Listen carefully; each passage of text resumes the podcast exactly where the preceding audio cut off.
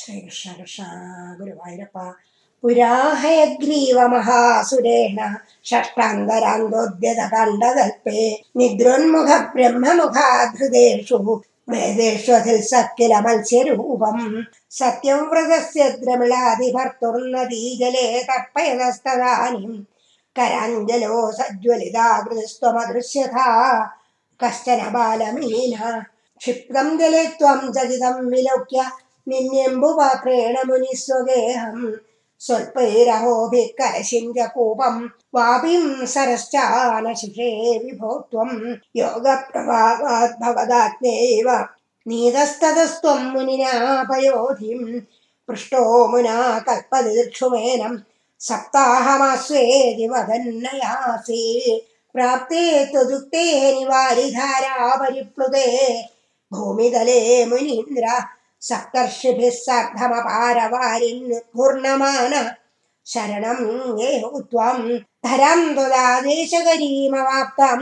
नौरूपिणीमारुरुकम्बकम्प्रेषु जतेषु भूयस्त्वमम्बुधे राविर ब्रह्महीयन् झषाकृतिं योजन लक्षतीर्थं दधानमुक्षैस्तर तेजसं द्वं निरीक्ष्यतुष्टामुनेयस्तु दुत्या त्वत्तुङ्गशृङ्गे तरणिम्बबन्धो आकृष्टनवो मुनिमण्डलाय प्रदर्शयन् विश्वजगद्विभागन् संस्तूयमानो ेन तेन ज्ञानम्बरं